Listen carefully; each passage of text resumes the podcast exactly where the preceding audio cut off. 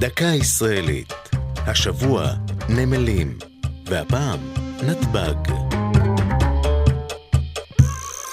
על פני שטח מישורי בשפלה, בשולי גוש דן, החליטו שלטונות המנדט הבריטי להקים שדה תעופה, וקראו לו וילהלמה, על שם המושבה הטמפלרית הסמוכה. השדה הוקם במהלך המרד הערבי הגדול ב-1936, ולהקמתו סייעו באופן נדיר בני כל הדתות, יהודים, נוצרים ומוסלמים גם יחד. במבצע דני במלחמת השחרור, כבש צה"ל את השדה מידי הליגיון של עבר הירדן, וחודשים ספורים לאחר קום המדינה, הפך הנמל לשער הכניסה האווירי אל ישראל הצעירה. השדה ששינה את שמו לנמל התעופה לוד, היה לפיסת האדמה הראשונה שנשקו העולים ארצה. ממרבד הקסמים, דרך מבצע שלמה ועד היום.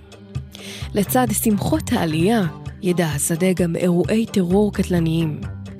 כשראה בן גוריון לראשונה את השדה, כתב, מי יודע אם בעשר שנים הייתה בונה ממשלת ישראל שדה שכזה? וכשהלך לעולמו, נקרא השדה על שמו. בשנת 2019 עברו בנמל התעופה בן גוריון יותר מ-24 מיליון נוסעים. והצפי הוא שב-2024 יעברו בו יותר מ-30 מיליון, שיכניסו אותו לקבוצת שדות התעופה הגדולים בעולם. זו הייתה דקה ישראלית על נמלים ונתב"ג.